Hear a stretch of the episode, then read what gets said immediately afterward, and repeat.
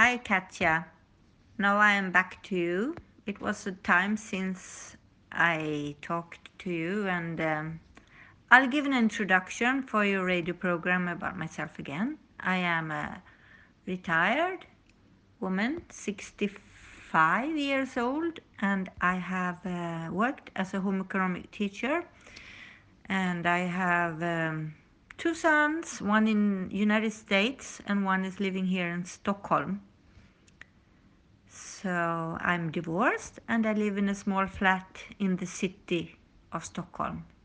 Now, as a retired woman, I prefer and I like to, as living in the city of Stockholm, to do cultural activities, go to theaters, movies, and museums. Those are my hobbies. And then I also go to gym. It's uh, Friskis and Svettis, and they have indoor and outdoor activities in groups, and I usually go on groups.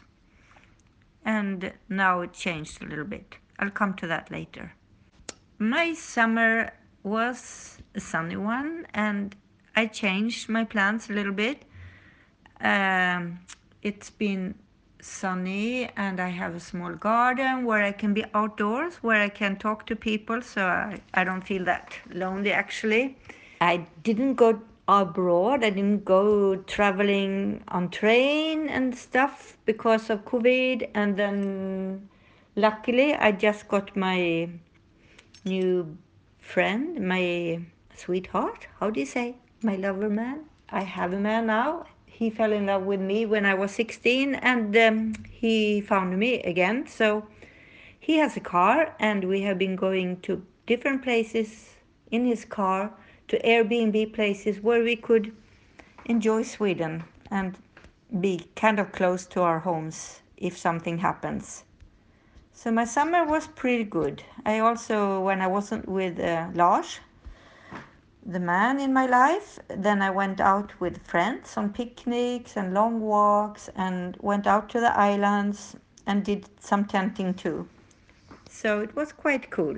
Well, the actual COVID situation in Sweden now, it seems like it didn't turn out what we thought would happen. Like they said, the immunity would be bigger in the society and it wouldn't be as much now, this second time, which didn't happen. It seems like it's rising and almost um, as many cases as in March, which is alarming. So the there has been more closing up the country with restrictions because of this scary curving going up now. 6,400 people, 6,406 exactly has died when I looked at the statistics. And the preventing actions now is to not allow activities more than eight people together, not visit people old people home and no alcohol will be served after 10 p.m. in restaurants. And also, of course, the restaurants have restrictions about how many people can be in the room with a distance of one and a half till two meter. And uh, there are some different uh, regulations in different regions of Sweden, dependent in how much hospitals they have and how many cases they have. So more or less strict, it is a little bit different in the country. And of course, don't go to any theaters, concerts, or gyms, buses and trains. Avoid going on those. Please work at home if it's possible. The schools are open as it has been all the time, all the all the years up to ninth grade. But the restrictions are don't travel and avoid socializing with other people than those who live than those that you live with in your household. So it's a kind of depressing. That's the actual situation now.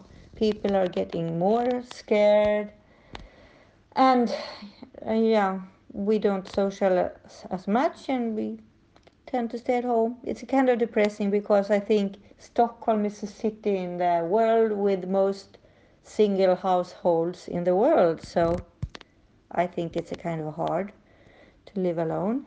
The next few weeks will be like a long pain. no, if the weather is fine, it's possible to meet people outdoors. And like Thursday, actually, I'm going out with some friends to Skansen. It's the last day. It's an outdoor museum. It's the last day. It's open because they can't afford to have it open now. Usually we have Christmas market, Christmas concerts. Nothing of this will be, so it will be like sitting in a small household at home looking at TV. And maybe you have a friend that you feel like they are like your family you can meet. I think that's how people solve it. But we don't have any law, and you are not having any fees if you're doing against the restrictions. It's just recommendations, but I think people try to follow those these next weeks. Of course, there are always young people, and I know they are doing what they want to, even if they have their restrictions. They don't really care. They think it's only the older people, and they're gonna party anyway if they are they are not allowed to that's in the law the restaurants to serve alcohol after 10 o'clock but the young people they will go and party in in other places in this case so i think um, that's what i expect for the next weeks. Not very much. I will read books and enjoy television and nature.